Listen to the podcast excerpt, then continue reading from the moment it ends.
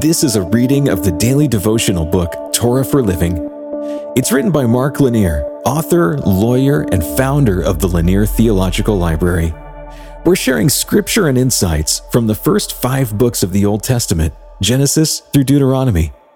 And today we're reading in Numbers chapter 35, verses 22 through 24. But if he pushed him suddenly, without enmity, or hurled anything on him without lying in wait, or used a stone that could cause death, and without seeing him, dropped it on him so that he died. Although he was not his enemy and did not seek his harm, then the congregation shall judge between the manslayer and the avenger of blood, in accordance with these rules. Most who have become lawyers had three years of law school while in school, most students take at least one course in criminal law. Today's passage is a law student's passage, and it comes with a devotion. In criminal law, there are different crimes associated with one person killing another. First, there is first degree murder, which generally entails a premeditated murder where the killer plans the murder or lies in wait for the victim. Second degree murder is generally where murder is intentional and there is malice but the murder wasn't planned ahead. Third degree murder can vary state by state, but generally is killing without prior intent, where the circumstances would so inflame a reasonable person that he or she might commit such a crime. There's another kind of killing called involuntary manslaughter. A classic example of this is the unintentional killing that might arise from a reckless use of some tool, like driving while intoxicated.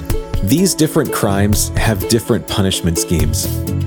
This wasn't some great invention by legal scholars in the Western tradition. They come from the legal code found in the Torah. The United States legal system is modeled after that of England. England modeled its criminal code after laws informed in large part by the Bible. In the Torah, in today's passage, there was accorded a difference in the crime of killing another based on whether or not one intended to do so. If one intended to kill another, then the murder was punishable by death. If instead the killing was done by another who had no intent, and the crime was an accident or committed in a moment of passion, then the killer was not subjected to the death penalty, but was imprisoned after a fashion in one of the cities of refuge. If this killer left the city of refuge, then one could avenge the death of the victim and kill the killer. Whether the vengeance was proper would be for the jury or congregation to decide. So, what does this mean? Well, this passage informs me of how much God cares about our hearts. Our intent is so important to Him Jesus would point to the intent over a thousand years later when he instructed his followers not only to avoid adultery, but also to avoid lust. Not only should we not kill, but we shouldn't hate.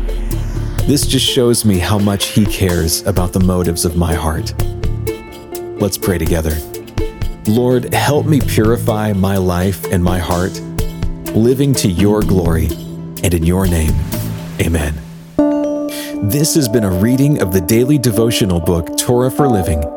It's written by Mark Lanier, author, lawyer, and founder of the Lanier Theological Library.